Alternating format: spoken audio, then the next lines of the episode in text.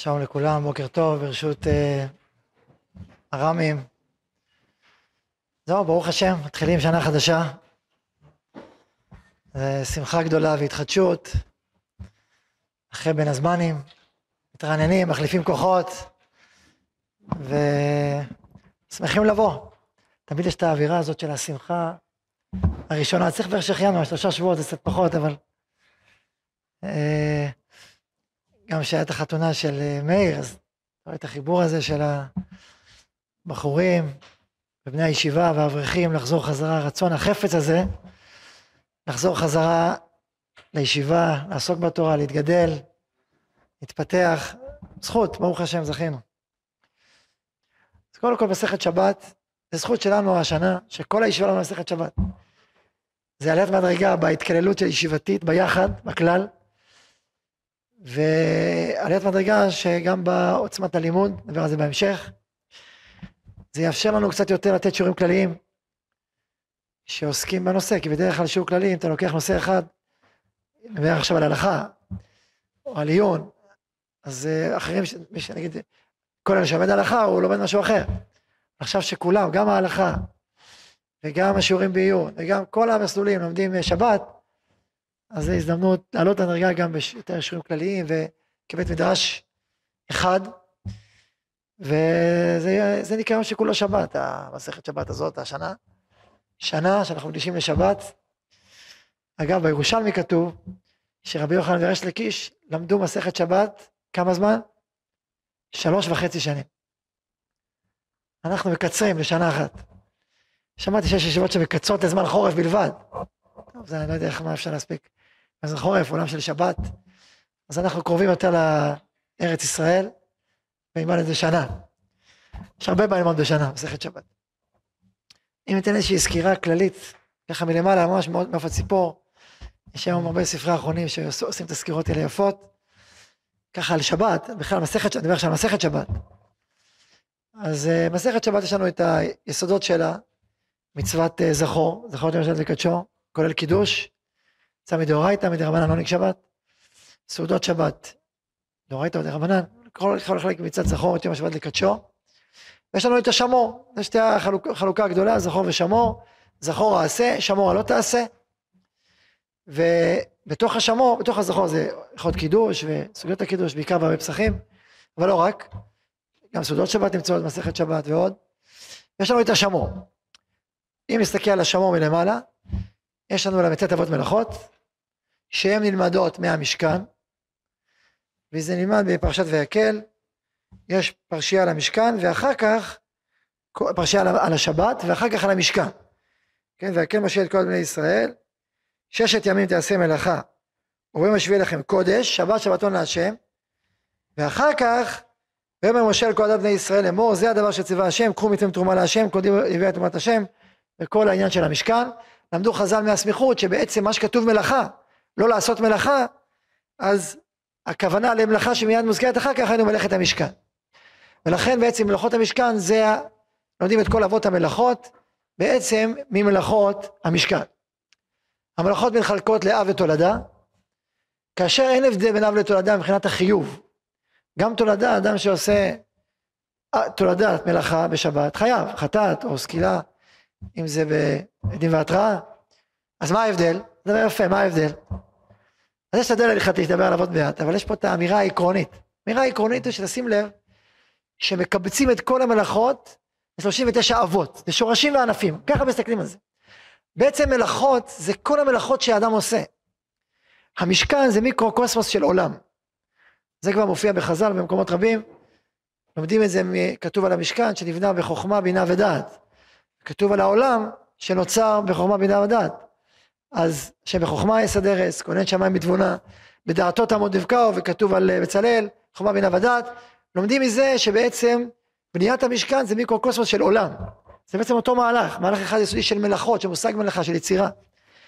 ולכן, אבל מה תגיד, כמה מלאכות? יש 39, יש הרבה יותר מלאכות. תפתח את כל המלאכות שיש, לא, 39 אבות. יש שורשים, ושורשים הענפים. ענפים גם מלאכות, אבל ענפים ושורשים. תפיסת עולם, שורשים וענפים. יש דווקא מינה הלכתית, שמופיע בגמרא בתצ"ו, שאם אדם עושה אב ותולדה בשוגג, בהלם אחד, חייב חטאת אחת. ואם הוא עושה שתי תולדות, שתי אבות בהלם אחד חייב שתי חטאות. אז זה, תודה. אז זה ההבדל ההלכתי. יש עוד הבדל אגב, שמופיע בתוספות, לגבי התראה. כיוון שאדם שעושה מלאכה בשבת צריך לקבל התראה על המלאכה. אתה עושה זורע, אתה זורע בשבת, אתה קוצר, אתה חורש. ואם יתרו נגיד על תולדה אב אחר, אז uh, פטור, כי התראה לא נכונה, צריך להתרות על האב.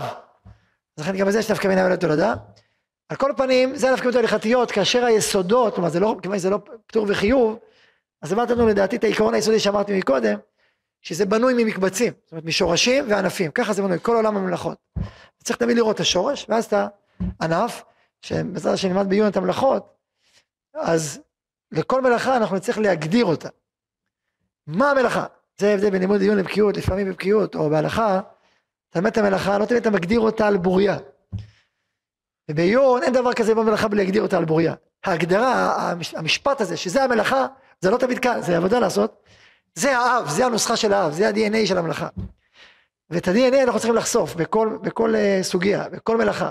הנקודה העיקרית שגורמת למלאכה הזאת להיות מלאכה, שמגדירה אותה. ה-DNA של האב, ואם אתה מגדיר את זה, אתה יכול להבין איך יוצאים תולדות. אם אתה לא מבין את המהות של האב, אז אתה לא יכול להבין איך ממנו יוצאים התולדות. ואיך התולדות שורות לאב. זה נשאר ככה, זה מלמעלה, אה, מעורפל. אבל בעיון, ואתה מת...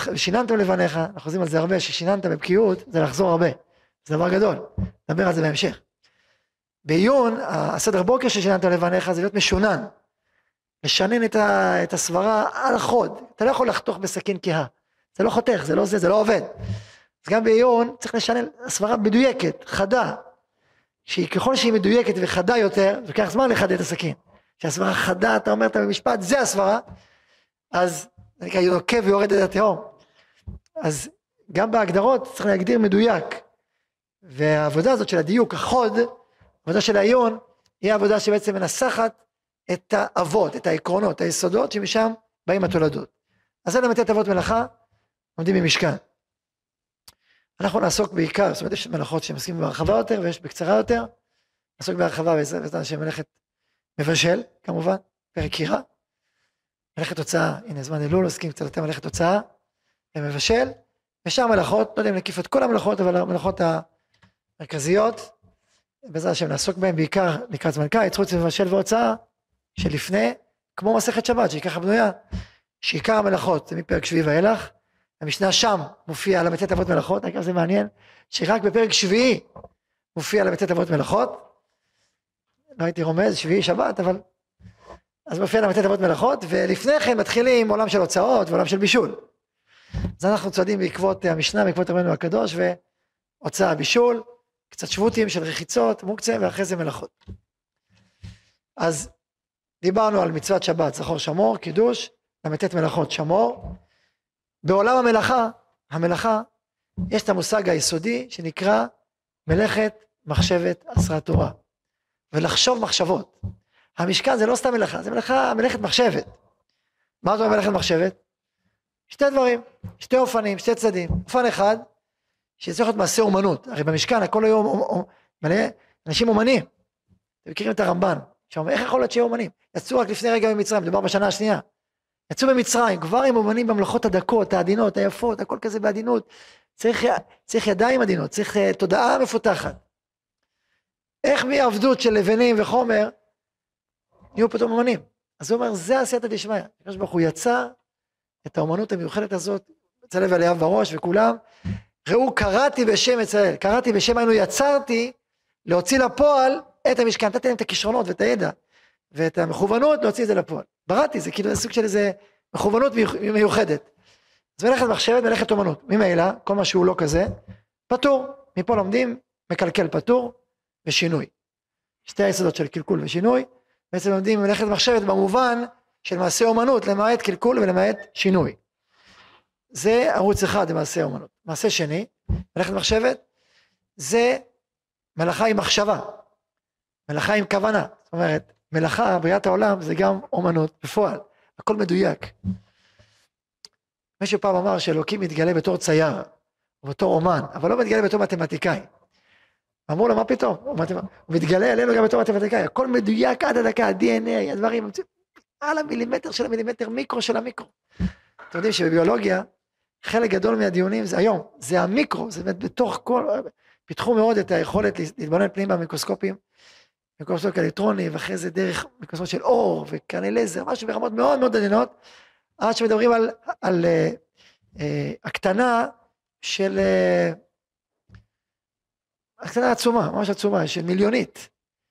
ומיליונית המטר, מיליונית הסנטימטר, דברים, מגלים שם עולמות מדהימים, הכל מדויק. אז הבחינה הזאת, אלוקים מתגלה כמתמטיקאי, במתמטיקה ובפיזיקה, בצורות, צורות הופעה, הוא מדויק עד הנקודה. הוא מתגלה גם באומנות, ביופי, במרחבים, בעומק, בכל, בכל, בכל הצדדים. אז מלאכת מחשבת, מלאכת אומנות, צריך להיות אומנות, לא שינוי, לא מקלקל, לא סותר, אם סותר על מנת לבנות, קורא על מנת לתפור, וכולי. אז זה מרחב אחד של מלאכת מחשבת. של המלאכה, של הבריאה, של מלאכת המשכן. יש מרחב אחר שזה הכוונה.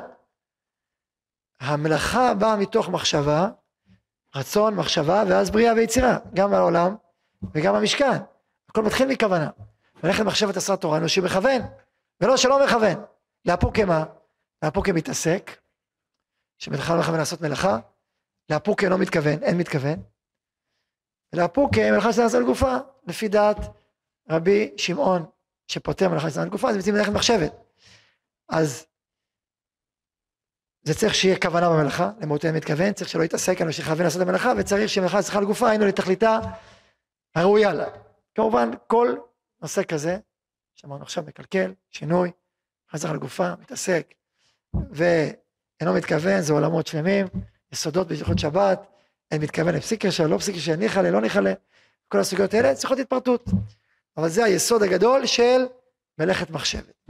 בעזרת השם אנחנו נעסוק בזה, בכל מה שאמרנו עכשיו, מתעסק, אין מתכוון, נכנס על גופה, ואפילו מקלקל ושינוי, למרות שזה לא כתוב בדפי מקורות, יש לנו קצת זמן, שנה, נוכל לעסוק בזה בלי נדר, נשתדל לעסוק בזה, ביסודות של מלאכת מחשבת. החלק האחרון זה השבותים, עכשיו בשבותים, מוקצה, רחיצה בשבת, דיבור, יש מבחינה של עשה של עונג שבת, יש עובדין דחול, העולם שלהם יש עובדין דחול.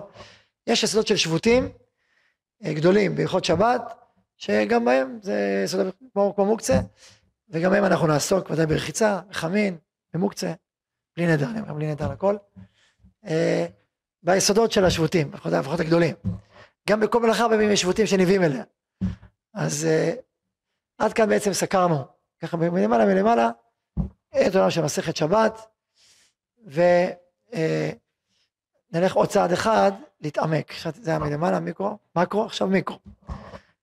נתעמק קצת במשנה הראשונה. אה, אנחנו לא נתעמק בכל המרחב, יותר נפתח פתחים. אה, קצת נתחיל לענות. יציאות השבת, משנה הראשונה, שבוע, שתיים שאמר בפנים, שתיים שאמר בחוץ, כיצד אני עומד בחוץ, בעל הבית בפנים, פשט עניינו לפנים, נתח לו שבעל הבית, יש בתוכה והוציא, אני חייב בעל הבית פטור, פשט עניינו לחוץ, נתח לו שאני, נתן בתוכה והכניס, בעל הבית חייב ואני פטור. כן, התחלנו. עכשיו, אדם בא ללמוד תורה, נכון? בא ללמוד מסכת שבת, רוצה ללמוד דברים פשוטים, רוצה ללמוד להבין, פשוט. זה בטח קרה לכם השבוע, היום. אתה מתחיל ללמוד את המשנה, נסה להבין, יציאות השבת. שתיים שנה בפנים, שתיים שנה בחוץ. קודם כל, מה אנחנו עוסקים? יציאות השבת. היינו מלאכת הוצאה. איך יודעים שזה בכלל יש מלאכת הוצאה? מפרק שביעי. ושם כתוב בסוף, הוא מוציא רשות לרשות. טוב, אז כבר השאלה הראשונה, מה עושה המלאכה שנמצאת בסוף, שבסדרי המלאכות נמצאת בסוף, עושה בראש. כמובן, שאלה יסודית. אבל לא רק השאלה הזאת, השאלה, מה אתה אומר, מוציא מרשות לרשות זה המלאכה, להוציא מרשות לרשות? אז היה צריך להגיד, המוציא מרשות לרשות, משהו כזה, מה זה יציאות, יציאות השבת? מה פירוש המילה יציאות? אז צריך להגיד, הוצאות, הוצאות השבת. אתה מוציא מרשות לרשות, אז אתה אומר, הוצאות השבת, שתיים שנה ארבע. מה פירוש? יציאות. מה פירוש המילה? מאיפה היוד הזאת באה? יציאות זה כאילו מישהו יוצא, מישהו נכנס. אבל כשאתה אומר, אתה צריך להגיד הוצאות, למה כתוב יציאות? נכון? לא מובן. אתה ממשיך, שתיים שנה ארבע. אי אפשר להגיד דברים פשוטים, מה זה שתיים שנה ארבע? זה, זה כאילו מבנה של שתיים שנתפצל לארבע. מה, העניין של שתיים שנה ארבע? למה צריך לפצל את זה באופן הזה? שתיים שנה ארבע. וממשיכים הלאה ואומרים, שתיים שנה ארבע בפנים, בחוץ. קודם כל, רגע, יש רשות הרבה ברשות היחיד? אז רגע, יש רשות היחיד, למה אתה בפנים בחוץ? מה זה, מה, זה, מה זה בפנים? זה אחד, בפנים בחוץ. למה בפנים, למה בחוץ? הניסוח הזה שבפנים ובחוץ אומר דורשני. מדובר בכלל על רשויות שבת, נכון? רשות הרשות היחיד, כמו שאומר רבא בעמוד ב', אז מה יש לנו עכשיו בפנים ובחוץ? טוב, ממשיכים הלאה. כיצד? לא הבנת? אין לך שאלות? עכשיו תבין. אני עומד בחוץ ובעל בית בפנים. מי אמר שצריך שניים בכלל למלאכה? מלאכה זה שניים או אחד? מוציא רשות לרשות, אדם מוציא משהו, רשות היחיד, ואני ברשות הרבים, למה צריך... מתחילים עם שניים, למה בשניים? למה לא אחד? סתם שאלה. למה זה שניים? למה שני אנשים? אין חובה לדבר על שני אנשים, זה המשנה איך שמו שני אנשים. טוב, ואם כבר שני אנשים, אחד עני ואחד עשיר. אחד בעל הבית. דווקא בחוץ, דווקא עני? חייב להיות עני? כל מי שבחוץ הוא עני? מה, אין לך שכן שדופק ורוצה איזה מצרך? כל מי שבחוץ הוא עני. למה אני בעל הבית? תמוה. העני הוא בעל הבית. טוב, יודע מה, כבר הוא עני. הוא כבר בחוץ, הוא כבר עומד, בסדר. עכשיו מי נותן למי? העשיר לעני או עני לעשיר? שואל אתכם, מי נותן למי? העשיר לעני, מה כתוב על המשפט הראשון? פשט אני ידו לפנים ונתן לתוך של בעל הבית. העני נותן לעשיר או עשיר לעני? שאלה, נכון? מבחינת זה הדרך. כמה שאלות שאלנו? הרבה שאלות. פשוטות, לא שאלות קשות, פשוט ללמוד. באמת המשנה, מנסה להבין. אי אפשר להבין כלום. המון שאלות. עכשיו כל שאלה, מפתח. מפתח אחד, מפתח שני, מפתח שלישי, מפתח רביעי, מפתח חמישי. זה היופי בעיון, יש לך את הזמן. בבקיאות אתה רץ, אתה, אתה. אם תלמדו ככה בבקיאות, לא תספיקו, לא נספיק. אבל בעיון, זה הזמן, להתעמק, להתבונן, לחשוב מכל הכיוונים. ולאט לאט נכנסים פנימה, ואחרי זה ראשונים ואחרונים. נפתחים עולמות. בואו נתחיל קצת, לא נשלים את כל, ה, את כל המהלך, אבל חלק. יציאות השבת. שתיים של המפנים, למה יציאות ולא הוצאות? אז קודם כל תוספות כבר אומר, אז יציאות, אומר תוספות, אה, זה רומז למקור של מלאכת הוצאה, מה המקור? מה המקור? מי שעומד גמרא בדף צדיו, יודע שהמקור זה מה שהזמנו מקודם, על המשכן. המקור להוצאה, כתוב שהם הם, הם הביאו את כל, ה, את כל הנדבה למשכן. אחר כך, בסוף הפרשייה שם, אז אה, ויבואו כל החכמים עושים את כל מלאכת הקודש, איש איש ממלכתו אשר הם עושים, ואמרו אל משה לאמור, מרבים העם להביא מידי עבודה למלאכה, אשר ציווה השם לעשות אותה. יותר מדי מביאים.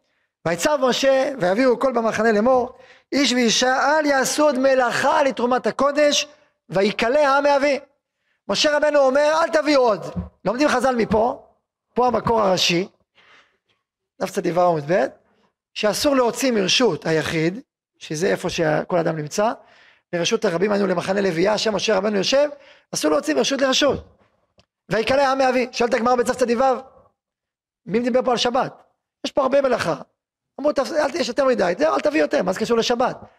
אומרת הגמרא חידוש, ויעבירו, גזירה שווה, העברה העברה. משבת ליום כיפור, מה ערך ביום שיעשו, גם זה, גם שבת נקראת, גם יום כיפור נקרא שבת, נכון? שבת שבתון.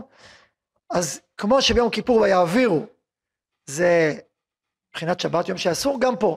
נניח לשאלה הזאת של הקשר ליום כיפור, זה גם דורש להתבוננות, נניח לו רגע. אז על כל פנים זה המקור.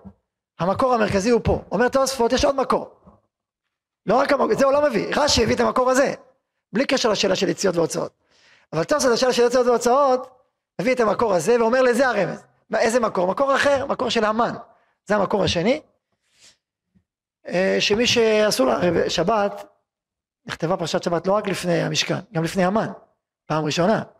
ואחרי זה בפרשיית המן. ולא רק זה, שבת מופיעה לעולם דרך המן.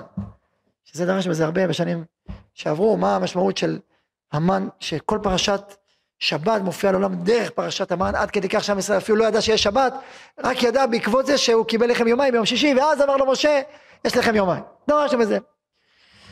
מפה על מה אתה לומד? אל יצא איש ממקומו, אל תצא בשבת ללקוט את המן.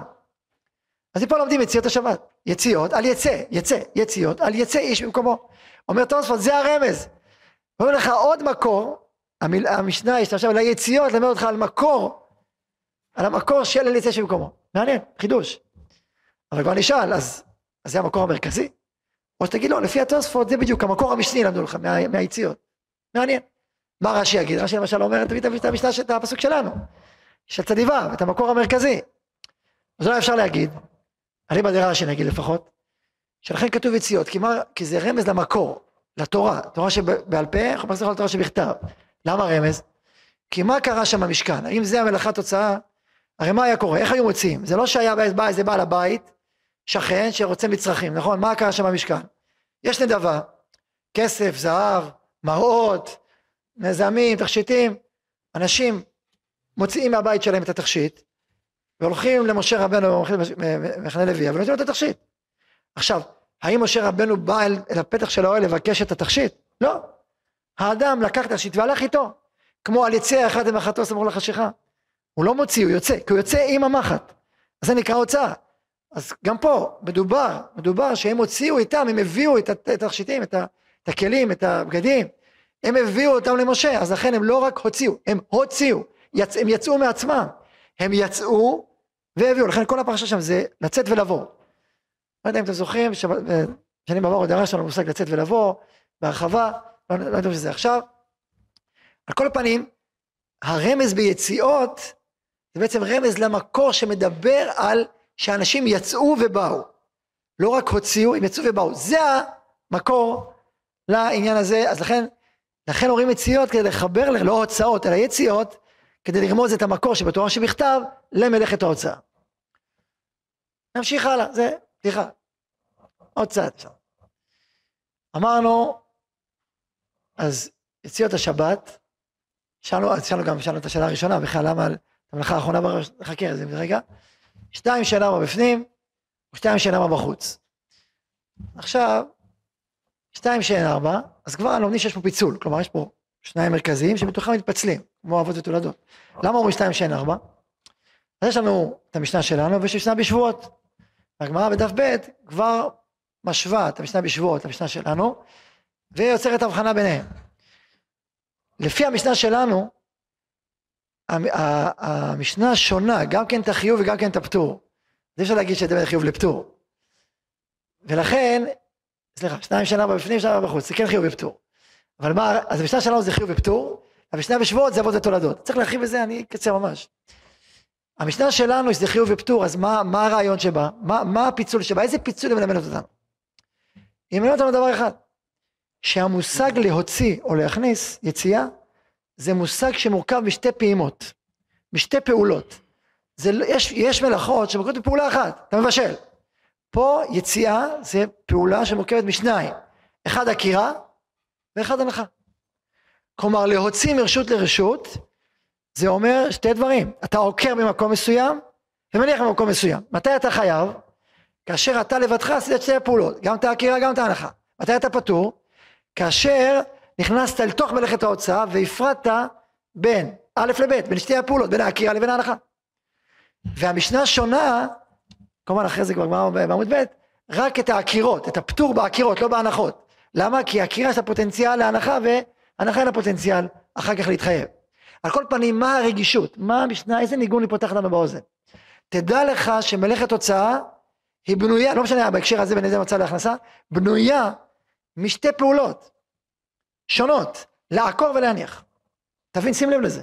שניים שאין ארבע, שמת לב? ואם זה רק פעולה אחת בשתי הפעולות, זה חצי, פטור. אם זה שתי הפעולות אתה חייב, זה מה שפותח לנו את האוזן. במסכת שבועות הלימוד הוא אחר. הוא ההבחנה בין אב לתולדה, הוא ההבחנה בין מפורש ללא מפורש, זה לימוד אחר, סיפור אחר. אני אתייחס עוד מעט לסיפור של המשנה שלנו, לא של המשנה בשבועות. אוקיי, למדנו את הרגישות, שניים שלנו, לשים לב, יש פה בעצם מלאכה אחת עם שתי פעולות, עקירה והנחה, אם זה שתי הפעולות, אתה חייב, פעולה אחת אתה פטור. הלאה, עוד צעד אחד. יש לנו אני ובעלה, בפנים ובחוץ. מה זה בפנים, מה זה בחוץ? אז בפנים, זה בעל הבית, בחוץ אני, כן, אני קופץ רגע. קודם כל יש פה לימוד גדול, לשבת, זה טיפה אגדי. אתה נמצא בשבת, תדע לך, אתה בעל הבית, תדע לך שאתה עשיר. אין לך מה לחפש בחוץ. מה יש לך לחפש בחוץ? העני נמצא בחוץ. כשאדם בא ועושה מלאכה, למה הוא עושה מלאכה? הרי כל המלאכות מה הם? הם בעצם יצוא ויבוא.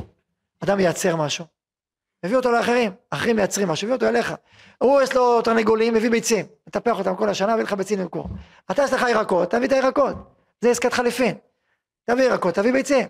נכון, ייצוא ויבוא, ככה מדינות, אתה יש לך נפט, אתה מוכר נפט, אתה יש לך גז, תביא את הגז, תביא נפט, קח גז. נכון, ככה זה, זה העולם, ככה בנוי. כל העולם המלאכה, המסחר, החרוש, תעשייה, בנוי מייצוא ויבוא, מיצירה, ואתה נותן משהו ולוקח משהו. ככה זה בנוי, כל המערכת בנויה, כל, כל המלאכות בנויות ככה. עכשיו, שורש המלאכות האלה בשבת, התנ"ך, למה התנ"ך בשבת? כי אין לך חוסר, כי אין לך צורך, הכל מלא. מנוחה אמיתית זה רק אם הכל מלא. אם אתה עני, אתה לא יכול לנוח. למה? אתה כל הזמן יש לך חוסר, החוסר כל הזמן מניע אותך. אתה לא יכול לנוח, אתה כל הזמן בתנועה.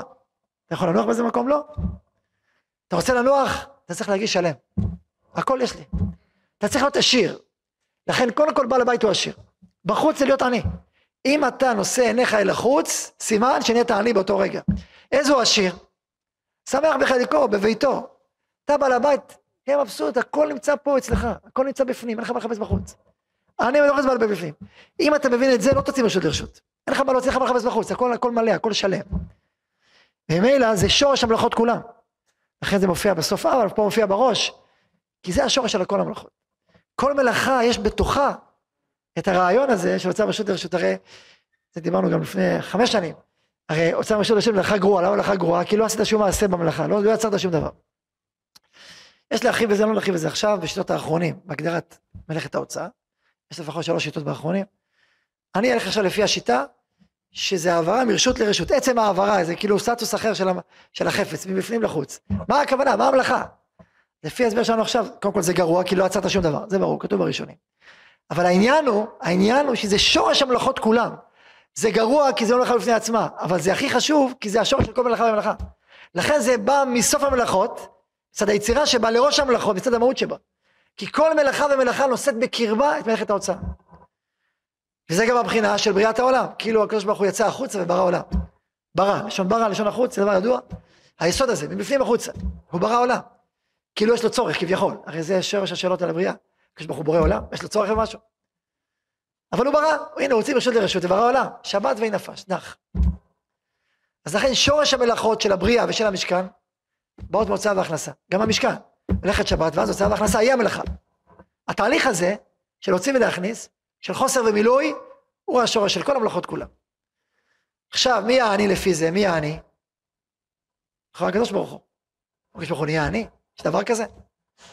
התשובה היא כן, בפירוש כן. כתוב בפסוק, ויקחו לי תרומה. מי, מי, מה זה ויקחו לי תרומה? תביאו לי תרומה. אז מי אני? כביכול אני. זה אינביטנטו של הקדוש ברוך הוא, שעשה מעצמו כעני. תביאו לי משלכם, מה אין לך? חיה מכל אשר בא מה? אתה צריך את התרומה מעם ישראל? כן. אני עושה את עצמי כעני. ואני מבקש מכם תרומה, אני רוצה שתתרמו, רוצה שתיתנו. זה החידוש העצום. לך למשכן, קחו לי תרומה. אבל זה לא רק החידוש ללכת למשכן, זה חידוש בכל בריאת העולם. הקדוש ברוך הוא הביא תורה ומצוות, אשר ברא אלוהים לעשות. הוא עושה את עצמו כי אני אומר, אני רוצה שתמשיכו הלאה, אני לא משלים, אני צריך אתכם. הקדוש ברוך הוא מתגלה אלינו כצריך, מתגלה אלינו כעני. הפילוסופים לא יכולים להבין את זה. הקדוש ברוך הוא צריך מה, הוא צריך את המצוות שלך, הוא צריך את העשייה שלך, אז הגשמת את אלוקים. טוב, זה אתם פילוסופים, אתה לא מבינים כלום. אלוקים מתגלה אלינו כעני, ובזה אנחנו מתחברים אליו, מתקשרים אליו. החיבור עם אלוקים זה לא חיבור פילוסופי כזה מרוחק, אלוקים ברא עולם ועזב, יצא לעולם, התפלק לעולם, לא יודע, כל מיני רעיונות מוזרים. ואמירה ישראלית, זה אלוקים מתקשר איתנו דרך העולם. זה שהוא עושה את עצמו חסר כדי להתחבר איתנו, כדי שניתן לו, הוא ייתן לנו, אנחנו ניתן לו. כדי שיהיה דיאלוג, כדי שיהיה קשר, כדי שיהיה תקשורת.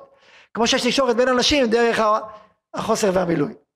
אז אלוקים עשה עצמו כעני, העני עומד בחוץ, בעל הבית בפנים. תחשבו איזה פלא זה, דבר מדהים. וזה חידוש בה גם במשכן וחידוש גם בבריאה. ולכן יש בפנים בחוץ בעל הבית ועני. עכשיו תגידו, טוב, אבל רק ככה, מה, רק אני, זה, זה הפשט, אני רק, אם הקדוש ברוך הוא לא גם כעשיר, הוא רק אני. יש גם צד הפוך, נכון? בדיוק הפוך. הוא ברא את העולם, הוא עשיר, נכון? התשובה יש גם הפוך, ולפה נגיד משפט מהירושלמי. הירושלמי אומר, למה כתוב בפנים בחוץ? ואחרי זה אני אומר, ירושלמי בפנים בחוץ, בפנים זאת האזהרה. בחוץ וחוץ זה האזהרה. מה הפירוש? אומר ירושלמי, בפנים זה החיוב, ובחוץ זה הפטור. שתיים, שתיים, ארבע, חיוב ופטור. חיוב, חיוב זה הכוונה היא שאתה מביא קורבן, איפה אתה מביא את הקורבן? בתוך האזהרה, נכון? זה בפנים. בפנים לנו שאתה חייב, אתה עושה מלאכה שאתה חייב עליה, ולכן אתה צריך להביא קורבן אל הפנים, בפנים, אל האזהרה. מה זה בחוץ? אתה עושה מלאכה שאתה פטור עליה. ולכן אתה, אתה זה מקסימום מלכת מרדות, זה בחוץ, זה לא בפנים. ככה הוא מסביר את השתיים שאין ארבע. על כל פנים, מה הרעיון של ירושלמי? מה זה בפנים ובחוץ? בפנים זה מחנה שכינה. בפנים זה באזהרה. בחוץ זה מחוץ לאזהרה. זה לפי ירושלים, מה זה בפנים, מה זה בחוץ? הקדוש ברוך הוא נקרא בפנים, אנחנו בחוץ. הפך. ואם תגידו, רגע, מה זה אני נותן לבעל הבית? יש פה להרחיב, אני אגיד משפט אחד לירושלמי גם כן, בחזקיה. הוא מחדש חידוש גדול, הוא אומר, אני נותן לבעל הבית, הכוונה שמחנה לוויה נותן למחנה שכינה. ממחנה לוויה נותנים את הנדבה לתוך המשכן. אז לכן האני זה אנחנו, שנותנים לבעל הבית זה מחנה שכינה. ככה זה חזקיה, חידוש גדול. מי זה אני בעל הבית? הפוך. טוב, אז יש מה להרחיב בזה, רק הבאנו קצת מירושלמי, שפותח עוד שער. רק התחלנו. מה שאמרתי עכשיו, רק התחלה. שבוע, שבוע וחצי, נכון, יש הרבה מה לדון. זה קצת להיכנס פנימה, לתוך העולם של העיון. תראו מה זה עולם של עיון, כמה מרחבים, כמה יש מה לדון ולחשוב, וליצור ולכתוב, וראשונים ואחרונים. עולם ומלואו. רק נכנסנו קצת פנימה. פרשת השבוע, כתוב בכל הפרשות שלנו, גם של השבוע, גם פרשה הזאת, המקום אשר יבחר השם. עכשיו זו שאלה, למה צריך מקום אחד? לא עדיף בכל מקום. בכל מקום, יבחר השם בכל מקום, תחת כל, כל, כל גבעה גבוהה. תשובה, אני אומר במשפט, אולי בשבת נרחיב, שכאשר עם ישראל מגיע למקום, אם נניח כל אחד במקום שלו, בעל המלוכה ולנחלה, אתם יודעים מה הסכנה שאדם נהיה בעל בית? שהוא בונה בית, שהוא מתחתן, לו ילדים, יש לו פרנסה טובה, מה הסכנה? אתם יודעים איך קוראים לזה היום? קוראים לזה מתברגן. הוא נהיה בעל בית, או בס... הוא מטפח, יש מעלה שרון ויבעט כזה, לא ויבעט, ויש מעלה שרון. כבר אה, נהיה ככה, אה, יש לו הרבה עניינים, חצרות, בתים, ילדים, נכדים, עניינים, הוא...